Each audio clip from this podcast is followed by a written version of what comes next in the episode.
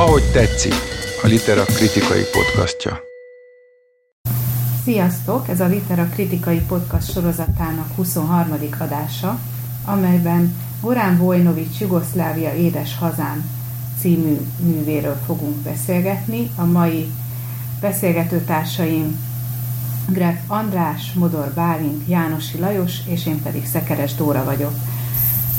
A kötet a Tipotex kiadó gondozásában jelent meg, Rajsli Emese fordítása. A témája pedig egyrészt egy fiú és apa-fiú történet, másrészt a délszláv háború éveit feldolgozó érdekes kísérlet, és mielőtt hozzákezdenünk, hozzákezdenénk ahhoz, hogy miért választottuk, és hogy miért, milyen érzés volt, vagy milyen témákat vonultat fel ez a regény, azért beszéljünk az első érzésekről, az első élményekről, ami, amit az olvasás nyújtott nektek. Hát nálam egyértelműen kedvező volt az én fogadtatásom az abszolút kedvező ezzel a regényel kapcsolatban, nem csak az indulásánál, hanem tulajdonképpen nyilván azért nagy terjedelmi munka, széles tükörrel megszerkesztve a könyv, lehetett volna ez vastagabb is, hogyha más a, a, a tipoter. Minden esetre hullámzó természetesen, szóval ekkora epikai ö, léptékben nehéz megtartani azt az induló sebességet, ami szerintem jellemzi ezt a könyvet. De egészében véve nekem nagyon jó a véleményem róla. Nagyon jónak tartom a hangvételét, másképpen mondjuk a stílusát, tehát én nekem és ebben nyilván elévülhetetlen érdeme van a Wesley szerintem a fordítás az kongeniálisnak mondható, hát a nyelvet az eredetit nem ismerve, ezzel együtt mondhatom ezt. Azon kívül, hát meg kell mondjam, hogy ez az egész történet, Jugoszlávia szétesése, háborús, rettentő körülmények közötti széthullása a közelünkben volt földrajzilag, időben is végig kísérte az életünket, tulajdonképpen mindenkinek voltak olyan ismerősei, barátai, akik onnan menekültek. Hallottunk történeteket, én is hallottam, nem hiányzott belőlem a, az együttérzés vagy az empátia, de meg kell mondjam, hogy amikor egy irodalmi mű megragadja a témáját, és az jól ragadja meg a forma kellőképpen eltalált, és a beszédmód is dramaturgiailag pontosan, megragadott, vagy meg, meg kialakított, akkor, akkor látszik a művészetnek az ereje, mint közönségesen. Tehát, tehát hogy, hogy, hogy ez a fajta elbeszélés, ami öm, öm, hát ahogy mondtad, egy apa, fiú és a Balkán, tulajdonképpen a kettő elkülöníthetetlen, hiszen a háborús bűnös apáról van szó, tehát az ő élete mélyen beágyazott mind az egykori, mind a széteső Jugoszlávia történetében. Tehát ez a történet rám drámai erővel hatott.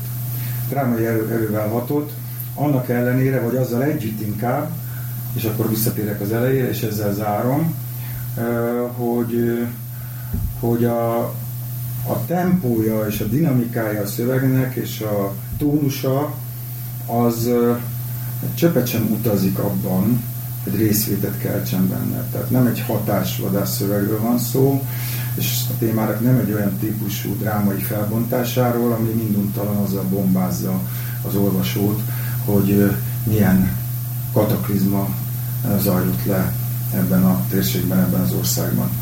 Elsőre ez az, amit el tudok mondani.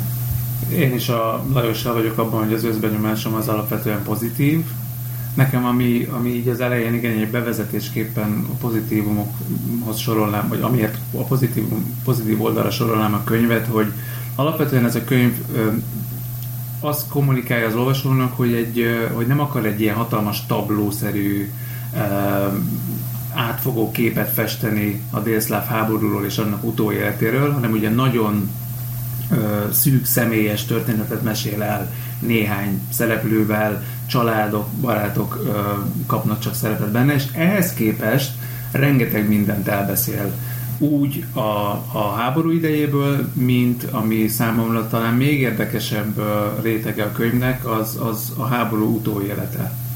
Tehát, hogy a háború áldozatairól is szó van, és áldozatok, mint ezt a könyvből megtudjuk, ugye nem, nyilvánvalóan nem csak azok lehetnek, akik ellen atrocitásokat elkövettek, hanem azoknak a rokonai leszármazottai is, akik az atrocitásokat elkövették.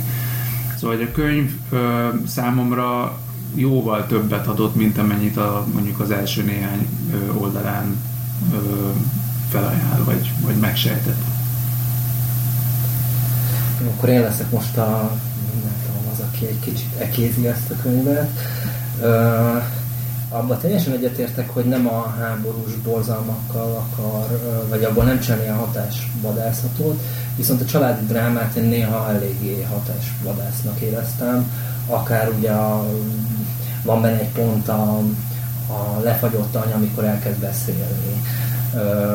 Az, az, az a monológ az nekem inkább te túl sok volt, mint hogy, hogy elég lett volna. Ezzel messze menők egyetértek, bocs, hogy Az az a pont, az nagyon bizonytalan így van.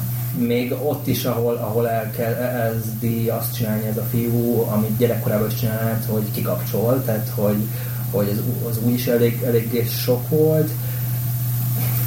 A, az apával való találkozás, az apának ez a ilyen önfelmentési kísérlete, az meg borzasztóan közfejes volt, és a, és az, az eléggé idegesített. Tehát ez lenne a másik ilyen érzelmi csúcspontja ennek a, a regénynek. És nem tudom, nekem néhol igencsak túlírt. Tehát, hogy, hogy ugyanazokban a körökbe pörög ez a elbeszélő főszereplő, és ugyanazokat a köröket, ugyanazokkal a mondatokkal fogalmazza meg újra és újra és egy, egy kicsit ez abból is következik, hogy az ilyen elbeszélési szituáció nincsen valahogy megcsinálva um, Isten igazából. Egy kicsit olyan, mint hogyha ilyen félmúltból mesélnél az eseményeket, tehát hogy, hogy, hogy az ő nagy utazása, meg nagy kutatása az apja után, de meg nem a végpontján van, hanem így közben meséli el, ilyen, mintha ilyen naplószerű elmesélni el ezeket az eseményeket. A másik szálon meg ugye újra felfedezi a, a gyerekkorát, de hogy, hogy valahogy ez, ez, ez nem tudom, ebbe a szövegbe egy kicsit zavar, tehát hogy emiatt ilyen, ilyen néha nagyon redundáns lett. Ö, nagyon egyetértek mert nagyon nehéz volt megragadnom azt, hogy miért tetszik ez a könyv, mikor annyi helyen nem jó és hogy próbáltam azzal magyarázni, hogy, hogy a tengernél vagyok, amikor olvasom, és hogy, és hogy mennyire hat az emberre a, az, hogy én egy teljesen másik részén voltam azzal együtt Európának, nem a Balkánon, viszont, viszont ez a tengeri lét, ez nagyon süt a könyvből. A, a, a balkáni élet érzés, amihez ugye közöm nekem nem sok van, mégis ö, ö, azon túl, hogy az ember turistaként megérez abból a, a, a koszosságában is rendkívül csábító helyből, ami a Balkán, ez így nagyon benne van a könyvben, és az, hogy itt mennyi, mennyiféle náció és mennyiféle ö, embertípus, kultúra keveredik és él úgy együtt, hogy közben forrig, mint egy ilyen béka, amit ugye mindig kicsit feljebb csavarnak, és egyre egyre inkább gyűlik mindenkiben a, a tudjuk hova vezető rengeteg feszültség, konfliktus, nyelvi és kulturális ellentét, és közben, ahogy mondtad, vannak hibái a, a szövegalkotásnak. Tehát az, hogy itt a két elbeszélői hang, amely a fiatal férfi utazása, útinaplója, és közben a 11-2 éves kisfiúnak a, a hangja, az nagyon sokban egyezik, és közben szerintem az író azt szerette volna megmutatni, hogy hogy tud egy kiskamasz beszélni, hogy tud egy fiatal férfi beszélni. Sokszor, e, tehát nem sikerült annyira elvenni ezt a két, két szál, nem szállat, két síkot egymásról, viszont ezt valahogy a könyv első harmadában éreztem is, hogy úgy le, le ereszt az a nagy energia, hogy elindul ez a könyv, és aztán pedig újra felerősödik valamiért. Ahogy azt hiszem a történetben halad a, a kisfiú is a, az egyre pontosabb megértésének, megértésében a, a, annak, hogy hol is, hol is van, mi is történik vele, miért ö, utazik át a, a Balkánon az anyjával hadbőröndel, egyszer ugye Pulá, Puláról elköltöznek Újvidékre, a, az apja rokonaihoz. Sőt, először Pulából Belgrádba. Pu, igen, Pulából Belgrádra men, Belgrádba mennek egy fura hotelben megszállnak, onnan mennek Újvidékre, Újvidékről viszont aztán az anya szülővárosába, szülő helyére, Ljubljanába költöznek. Mindezt azért, mert ugye kitör a háború. És mindezt azért, mert kitör a háború, amit érdekes módon valahogy nem érzékel körülötte valójában senki. Közben pedig mindenki emlékszik rengeteg ö, ö, erőszakos cselekményre a saját ö, szülei, nagyszülei ö, múltjából. Tehát ugye az is érdekes ebben a könyvben, ahogy feltárul az, hogy miért vezetett mindaz oda, ahol, ahol éppen akkor 91-ben vannak, amit ugye meg is fogalmaz a nagybátyja az elbeszélének, hogy azt mondja, hogy mindez egy nem más, mint az infantilis balkáni szentimentalizmus, amelynek ebben a térségben nagyjából 50 évenként bekövetkező rituális, kiegyensúlyozhatatlan testvérháborúk egyik fontos összetevőjének minősítettem. E népírtások sorában az utolsót magyaráztam neki, tényleg hidegvérrel és gyilkos szándékkal tervezték meg, a kivitelezés során pedig ezek a műkedvelő gyilkosok gyakran estek ebbe az érzelmes állapotba, sebdábba, ahogy a bosnyákok mondanák, és a harmonika hangjára poharakat és koponyákat törtek darabokra. Szóval, hogy a képzeletemben ezek a daloskedvű emberek olyan rémtettekre voltak képesek, amilyeneket az érzelmileg kevésbé gerjedő figurák elképzelni se tudta. Simán el tudtam ugyanis képzelni, hogy az adott vámtisztre igencsak emlékeztető egyet tabula zenére, tambura zenére gajolja a Ne bántsátok a mezőimet számot, miközben megerőszakolja a 13 éves újvidéki kislányt, aki valami miatt tehet róla, hogy ő nem sétálhat már a Duna mellett kéz a kézben a kislány nagykorú, szintén újvidéki barátnőjével. Ez egy szép összefoglalás, azt hiszem annak, hogy, hogy ö, ezek az 50 évenként bekövetkező kataklizmák miért is következtek be. Hát, igen, másrészt meg ugye ez is ö, több oldalon megközelített a könyvben belül, több oldalról látjuk ennek a ennek a hmm, az előtörténetnek a történetét, mert ugye van egy nagyon fontos pontja lélektanilag is a könyvnek, az apához való hozzáférésnek és saját magához való hozzáférésnek egy rendkívül fontos pontja. Ez pedig ugye az ősöknek, tehát a még korábbi generációnak a megértése, amikor is ugye a 40-es években csetnikek és az usztasák azok kőkeményen egymásnak ugrottak, mind a kettő hasonló nacionalista, sovén és náci felhangokkal, és akkor kétségkívül rengeteg olyan eseményre került sor, hasonlóképpen borzalmas eseményre, amelyeknek a traumatikus hatását végső soron nem heverte ki az a nemzedék, aki szemtanújává vált ennek az egésznek. Fiatalabb utódokként vitték magukban ezt a történetet, odafut ki a, a tömeggyilkosságban vagy háborús bűnökben elmarasztalt apának a történeti megfejtése, vagy a történetének a megfejtése, hogy valójában, amit ő is elmond, és valóban ebben van egy kicsit sematikus, ezzel egyetértek a Bálintal, azon a ponton, ahol eznek nagyon meg kéne emelkednie, ott picit sematikus, de azért ez végig jelen van a könyvben, felfelbukkan ez a szál, hogy hogy, hogy ezek a mintázatok, ezek a mentális mintázatok, a történelmi tapasztalatok során kialakult mentális mintázatok olyan merev kereteket biztosítanak, vagy, vagy meretek közé, keretek közé szorítják a következő nemzedékek életét, hogy azok bizony meg fogják ismételni eh, azokat a történeteket, nyilvánvalóan ebben az esetben bosszúvágyból. Tehát, hogy a bosszúvágynak van egy olyan szerepe, ami nemzedékről nemzedékre öröklődik, és ennek a rettenetes, borzalmas, bestiális kisülési pontja volna a jugoszláv háború, és ezzel tulajdonképpen a, a, a Vojnovics nem személyesen, hanem a könyvének a szereplői kétségkívül megismétlik azt a, azt a azóta már azért sokszor vitatott, megvitatott és, és nyugvópontra hozott, vagy hát szóval konszenzuális tételt, hogy a, hogy a szocialista időszak, hogy a títói időszak ugye teremtett egy sokszínű kulturális világot, de az elhallgatások világa is volt ez. Tehát ugye mindegyik, az a diktatúráknak ugye ez a legnagyobb problémája, nem csak Jugoszláviában, hanem az egész szovjet érdekeltségű térségben. Bizonyos témákat, amelyek a háborút megelőző, vagy a háború során lezajlott eseményeknek a, a, az időszakát jelenti, nem engedett felszínre emelkedni, nem engedte a megvitatást, nem engedte sem a megbocsátást, sem a feloldozást, semmit, és hogy ezek ott gerjedtek, ott erjedtek a szőnyeg alatt, vagy a tapéta mögött bomlik a hulla, ugye, ahogy a babicsi sor van, és, és egyszer csak a szellemek, a démonok útra keltek, és újra fogjulejtették az embereket.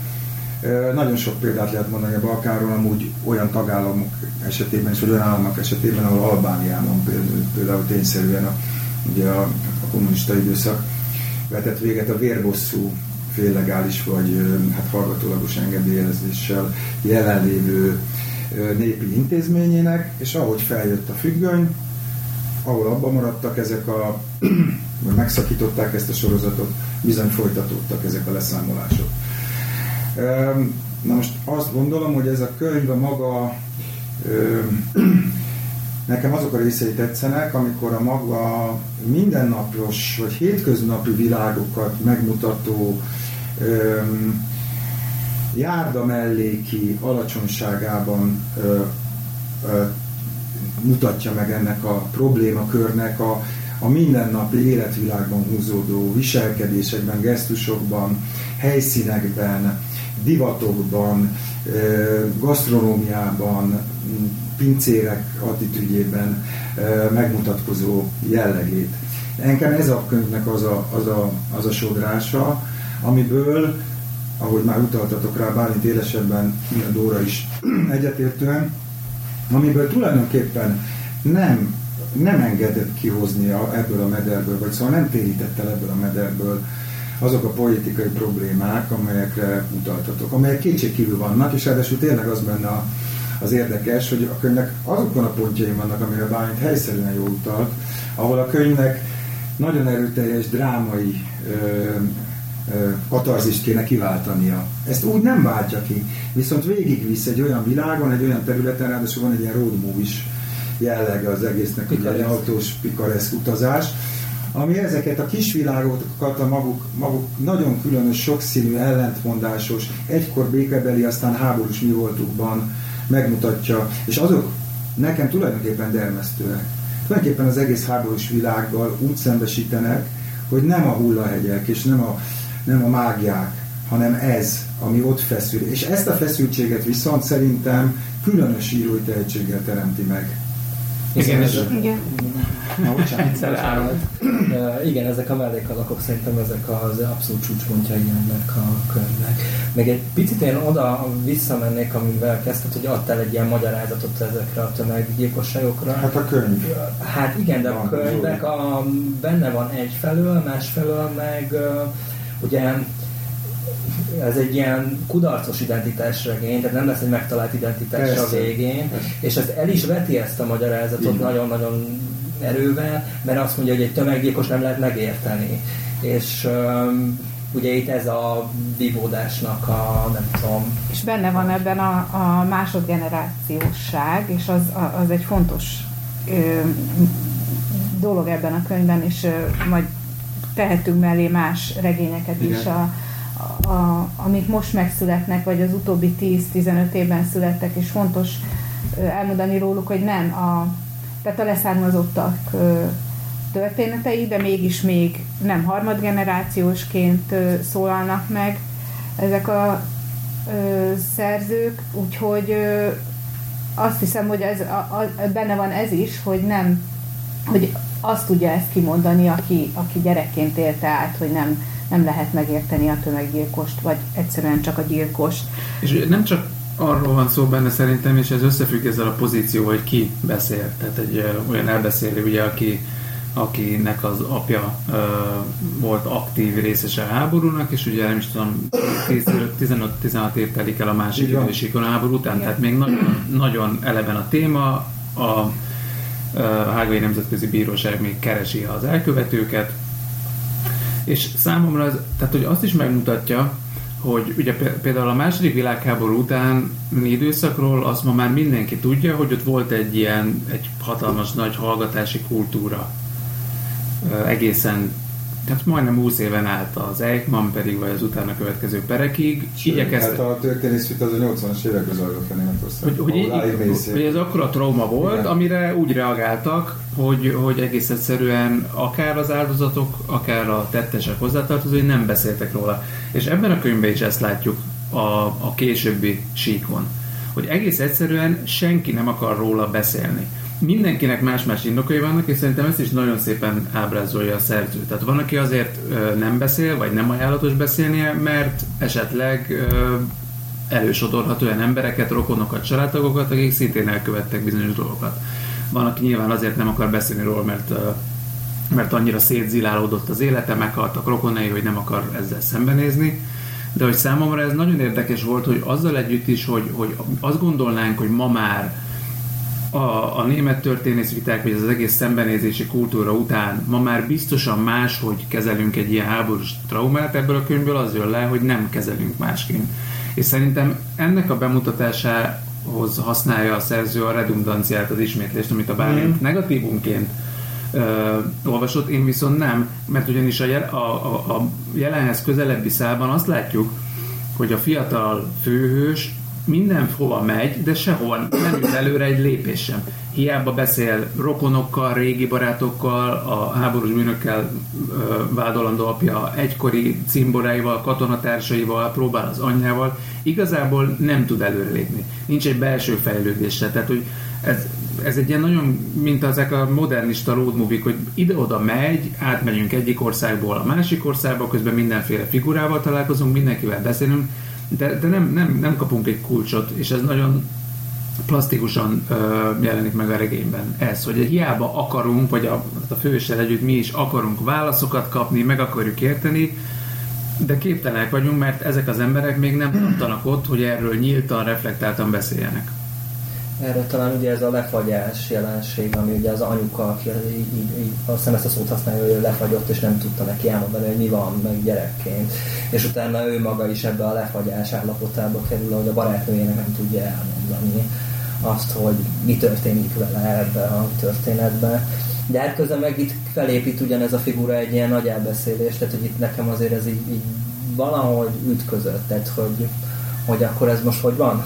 Akkor ugorjunk át a nyelvre, ami azért kapcsolódik ide. A, egyrészt a, a fordítói megoldásokra, amiket már érintettünk, hogy zseniálisnak hát tart a Lajos, én is zseniálisnak tartok, és ahogy a, a nyelvet a szereplők használják, arról is beszéljünk. Egyrészt ugye a rajzsli emese megoldása erre a, a fontos ö, jellemzőjére a könyvnek, ami azzal ö, operál, hogy a történetben a különböző nációjú megszólalók saját nyelven szólalnak meg. Ezt ugye egy magyar fordításban nem lehet máshogy átadni, le kell fordítani, hiába van valami bosnyákul, vagy szlovénül, vagy szerbül, horvátul, macedónul, és még ki tudja hány kifejezés szerepel, vagy éppen akár magyarul. Igen a könyvben. Ezt ugye egy nagyon jó tipográfiai megoldással oldja meg a, a, a fordító, meg a, a kiadó, hogy más betűtípussal vannak szedve egyszerűen a különböző nyelvű megszólások, és utána pedig a, a hátul a, a szószedetben kibogarázható az, az egyes szavak kifejezések jelentése, ami én nem szoktam szeretni, halakozgatnom kellett könyvben, de itt egyáltalán nem volt zavaró, még úgy nem sok, és nincs, nincs sok terhet, nincs sokról szó, és közben pedig ö, nem, tehát hogy helye van mindegyik ö, ö, jegyzetnek, és, ö,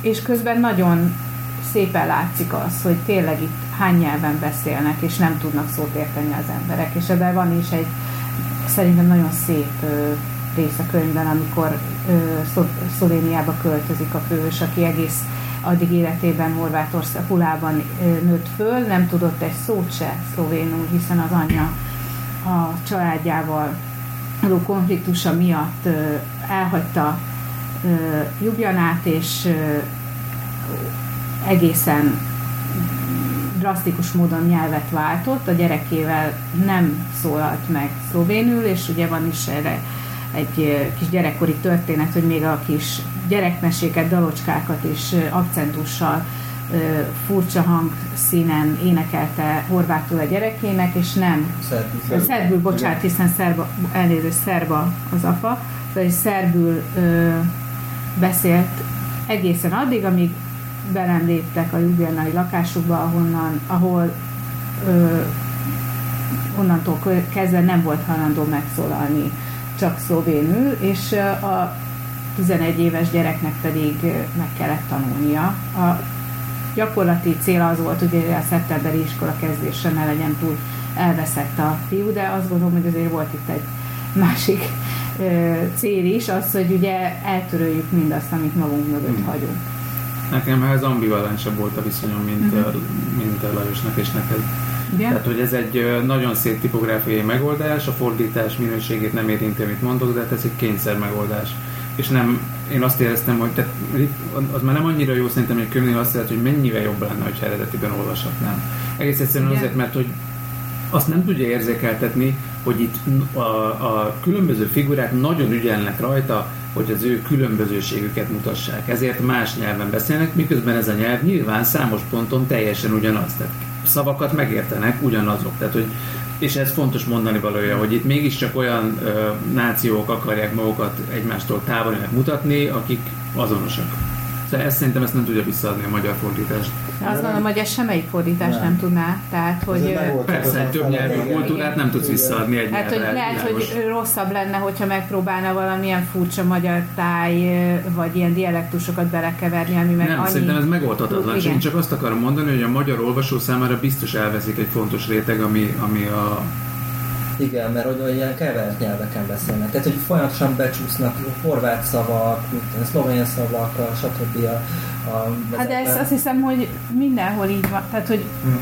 minden nyelvnek van egy olyan kevert volt, amit csak a saját beszélője ért, hogy, hogy mi benne a furcsa a, abban a megszólalásban. Magyarul is ezer példát tudunk, hogy miért miért ér, milyen jelentése van annak, ha valaki német szavakat kever a mindennapi beszédében. Persze, csak itt ebben a regényben ugye, vagy a Balkánon ugye azt akarják egy csomóan kifejezni, hogy mi nem érthetjük egymást, mi Aha. más nyelvet beszélünk, miközben egy nyelvet beszélnek.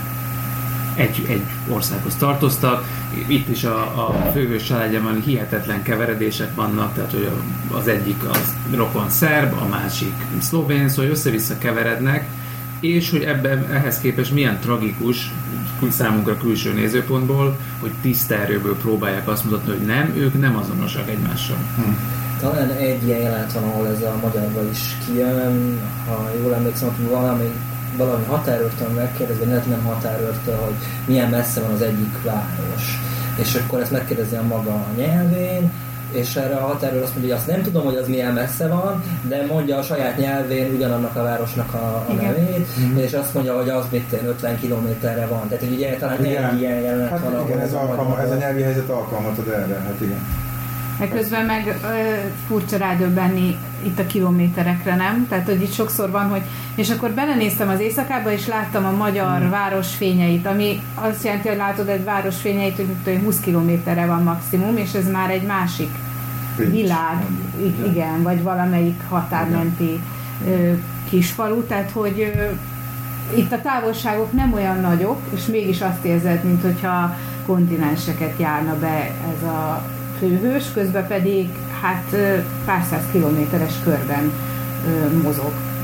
És az is döbbenet, hogy mi ezt pár száz kilométerre úgy olvassuk, mint egy teljesen tőlünk idegen, vagy számom tőlem idegen világot.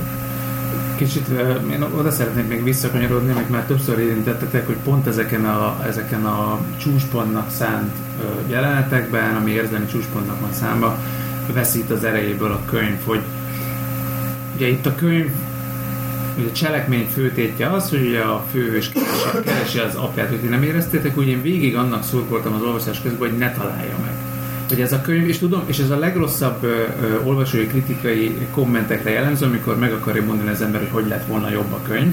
Itt viszont nekem határozottan az volt az érzésem, és ez a, nem változtatta meg a, a, ez a bizonyos jelenet sem a véleményemet, hogy ha megy ez a keresés, megy a semmiben, és semmire nem jut, akkor ez egy sokkal erősebb regény lenne.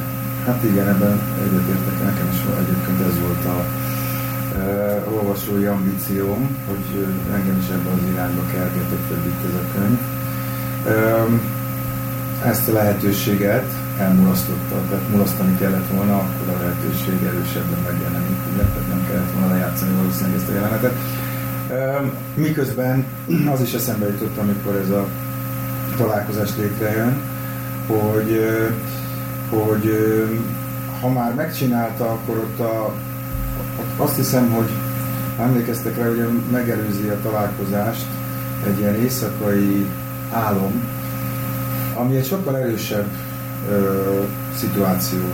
Sőt, én ott nekem ugrott a szemem, és nem is realizáltam rögtön, mert már később mindent az olvasás, hogy az ember néha kihagy, és azt hittem, hogy már tényleges jelenetben vagyunk, és ott, csak utólag van jelezve, hogy állam Igen, van ugye, ugye, és utólag, ugye, akkor jól emlékszem. Tehát, hogy én azt gondoltam, hogy már benne vagyunk, és tulajdonképpen ott ebben a szituációban ugye megnő az apa keze, loncsos szakállába, és mérülő szeme, szeme ragad a, nem tudom, a sörhab, vagy nem tudom, a szeme egészen bentül a, a fejbe. Tehát ott megjelenik egy ilyen egészen nagyon jó, erőteljes költői képzelő erővel felépített figura, akinek ez a fajta szürrealitása, illetve elemelt volt, az egész szituációt nagyon érdekesen teremti meg, álomszerűvé, rémálomszerűvé teszi, de közben pedig tényleg nem lehet ott tudni, hogy ez a rémálom, ami időnként ugye megszületik egy tényleges életbeli eh, helyzetben, nem arról van szó.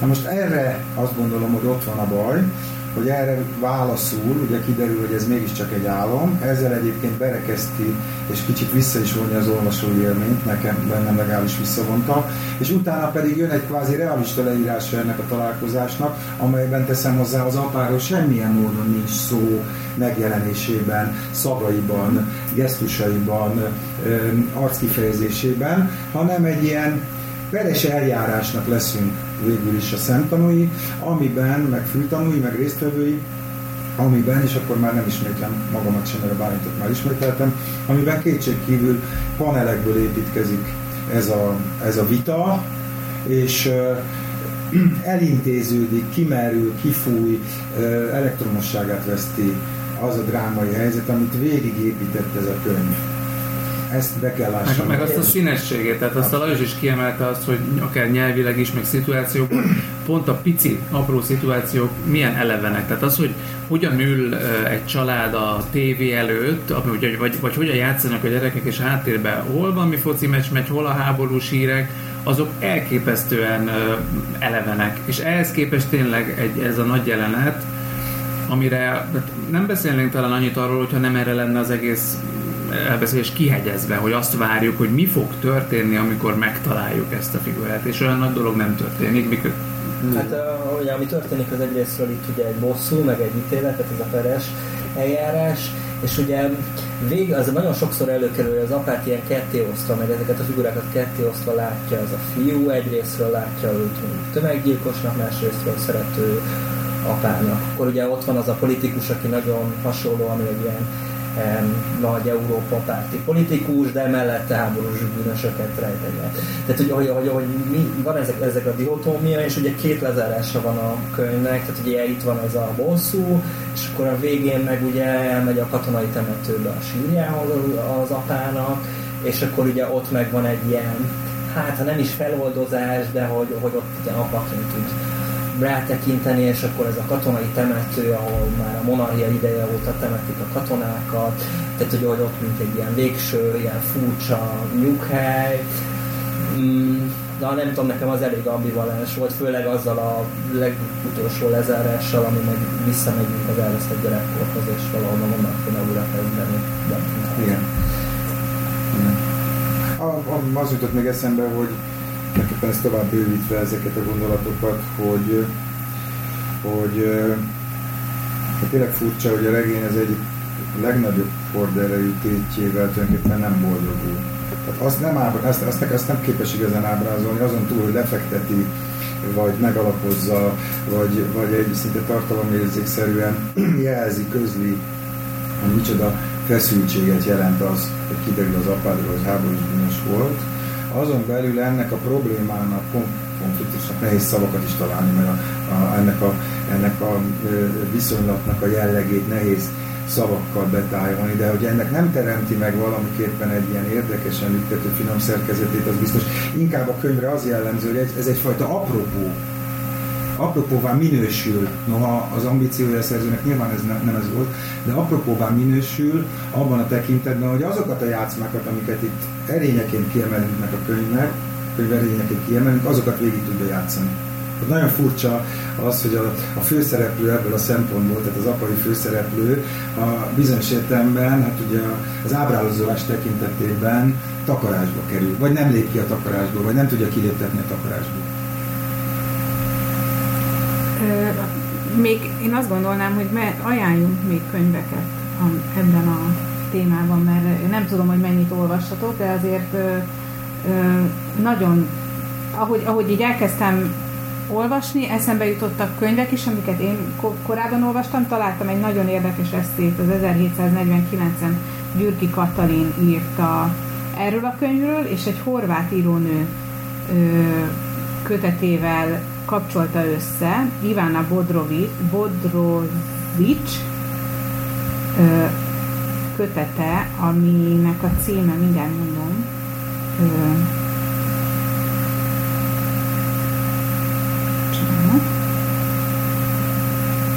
Hotel Zagorje az a címe, és egy a főhőse, főhős ott egy kislány, aki egészen félelmetes módon szinte ugyanígy épül fel a könyv, menekül a családjával a front elől, különböző hotelekben szállnak meg, és ugyan, tehát mondhatjuk, hogy ugyanez a történet egy női szemszögből horvát elbeszélő tollából, és érdekes a, ennek az eszének a lezárása, a két regény összekapcsolódása az is lehet a szerző szerint, hogy a horvát írónak könyvében a, a főszereplő édesapa Vukovárban hal meg, a, amely pár kilométerre található ö, attól a falutól, ahol a szlovén író édesapja a regény szerint levezényli ennek a 34 embernek a,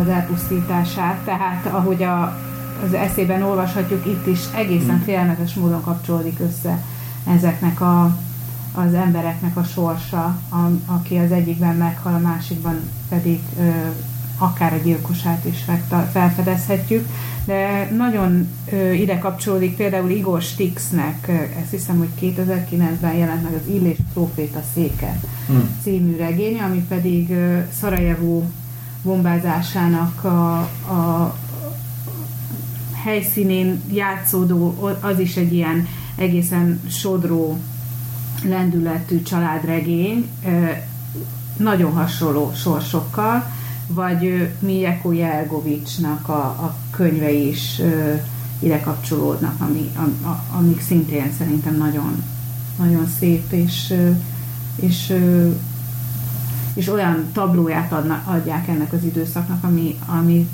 mi, mi újra és újra rájövünk, hogy mennyire keveset tudunk róla. Nem tudom, hogy még vannak-e ilyen vagy, vagy Dani Zoltán, ugye, az dö, dögelt igen, takarítója. Igen.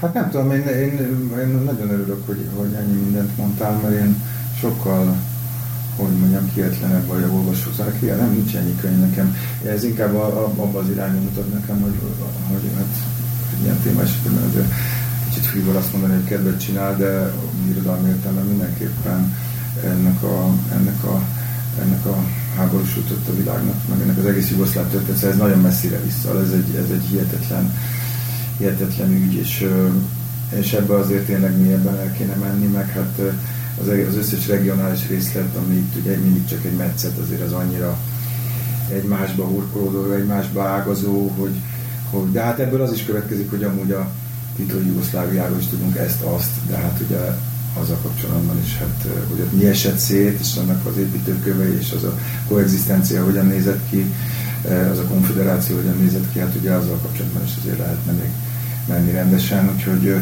mindenkinek ajánlhatjuk induló startőként ezt a könyvet, aki a balkáni világ és a balkáni háború témájában kíváncsi. Illetve hát akkor még hozzuk szóba már a szintén a Litera nyári nyárvégi podcastjának témája volt a Philip Sandsnak Kelet-Nyugati utca című, ez egy, nem egy szép irodalmi kötet, hanem egy non-fiction, nehezen besorolható műfő non-fiction mű. Ezt azért érdemes szóba hozni, mert abban a nemzetközi jogász szerző megmutatja, hogy hogyan alakult ki az a hágai nemzetközi bíróság és bírósági gyakorlat, amely például ebben a jugoszláviai édeshazámban szereplő háborús bűnösöket és ugye felelősségre vonja.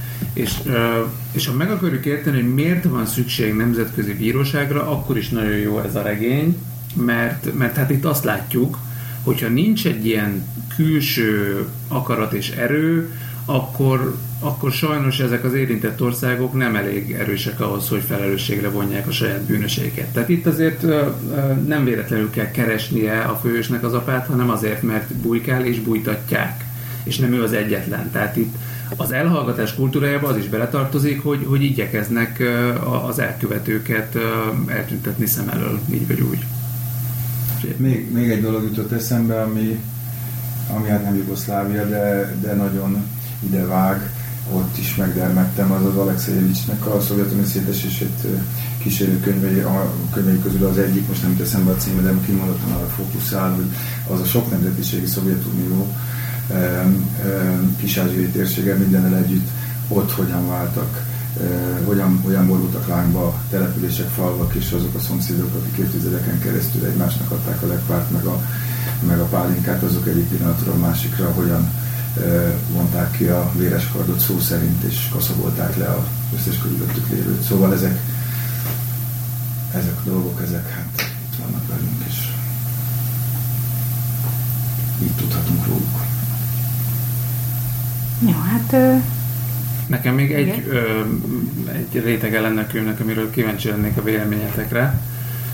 Ez pedig az, hogy rengeteg karaktert látunk, és, és, és az ő ábrázolásaiban van számomra egy, egy jelentős különbség. Tehát ha megnézzük, hogy a főhősnek milyen a belső élete, vagy milyen az ő barátnője, és ehhez képest az édesapja generációjában az ő baráti köréből felbukkanó figurák milyenek, akkor az utóbbiban van egy ilyen, egy ilyen nagyon furcsa olyan klisészerűség, amit mi, tehát magyarok is jól ismerhetünk, a Balkáról származó filmekből például. Tehát az, hogy mindenki ordibál, folyton tajtrészeg, megállás nélkül káromkodik. És hát ugye mindig arra számíthatunk, hogy vagy nekiugrik valakinek, vagy, vagy, vagy megerőszakol valakit. Tehát, hogy ez, e, nekem ez egy kicsit zavaró volt, tehát ez tipikus az, amit egy csomó balkáni, akár a Kusturica filmekben zavarónak szoktunk találni, hogy, hogy mindenki tényleg ilyen, miközben azt látjuk, mondom, tehát a fő és a közvetlen, tehát saját belső élete meg nem ilyen. Tehát, hogy titeket ez nem zavart, hogy itt megint ordibáló, asztalon táncoló, három-négy üveg pálinkát ívó embereket látunk a Balkánon?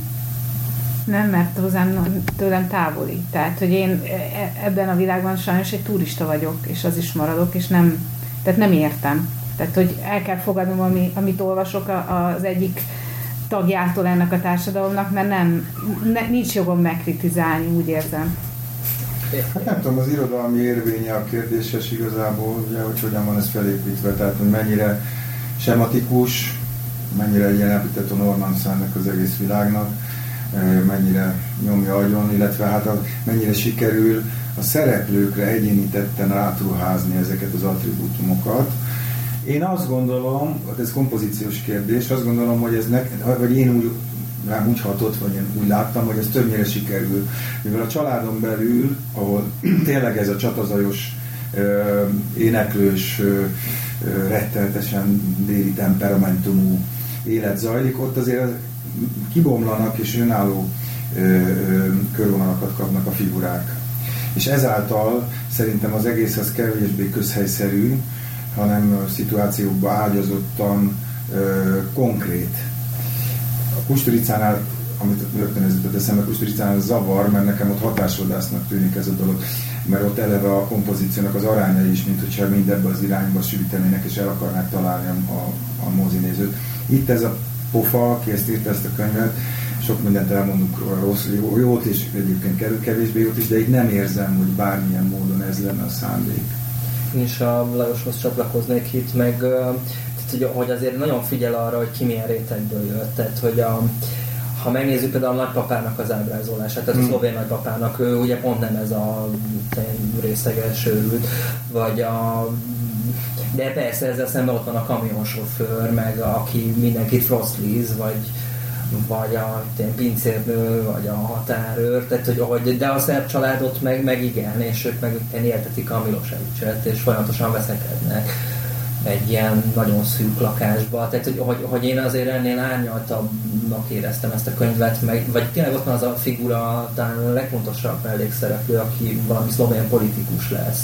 És akkor ahogy leírja, hogy ő bemegy a fiatal korának a kocsmájába, és akkor egy pillanatra átvedlik az a uh-huh. balkáni állattá, vagy legalábbis ezt eljátszanak neki, de hát közben ott is nagyon számító politikus marad valójában. Tehát, hogy, hogy szerintem ezekkel a mellékkarakterekkel, még ha sokszor tényleg ilyen ilyen közhelyekből is építi fel, de hogy ezeknél sokkal jobban működik szerintem, mint az ő belső világába, bár ugye ő is egy ilyen bunyós állattá változik egy kocsmába, tehát hogy ott is van egy játék, holott közül meg ez az ilyen nagyon érzékeny valaki. Igen, két perc alatt két sör után hmm. kibújik belőle, hogy elmondja az apja. Tehát, hogy Igen. A szerzőről még esetleg egy pár szót tudunk mondani, mert szerintem az hozzátartozik mm-hmm. az mhm. egészhez, nem csak annyit mondjunk el, hogy ő egy fiatal. Fiatal, szerző. 1980-ban született, és egyébként filmesként indult, és a, a róla szóló cikkek elmondása szerint véletlenül került a, az irodalom területére, mert az egyik filmjét nem finanszírozták meg, úgyhogy akkor a történetet inkább egy könyvé dolgozta át, és akkor maradt a, a könyveknél is, és azt hiszem, hogy nem, nem, nem baj, hogy ott maradt ezen a, ezen a területen. Köszönjük szépen a figyelmeteket, és akkor szeptemberben találkozunk. Sziasztok! Sziasztok! Sziasztok!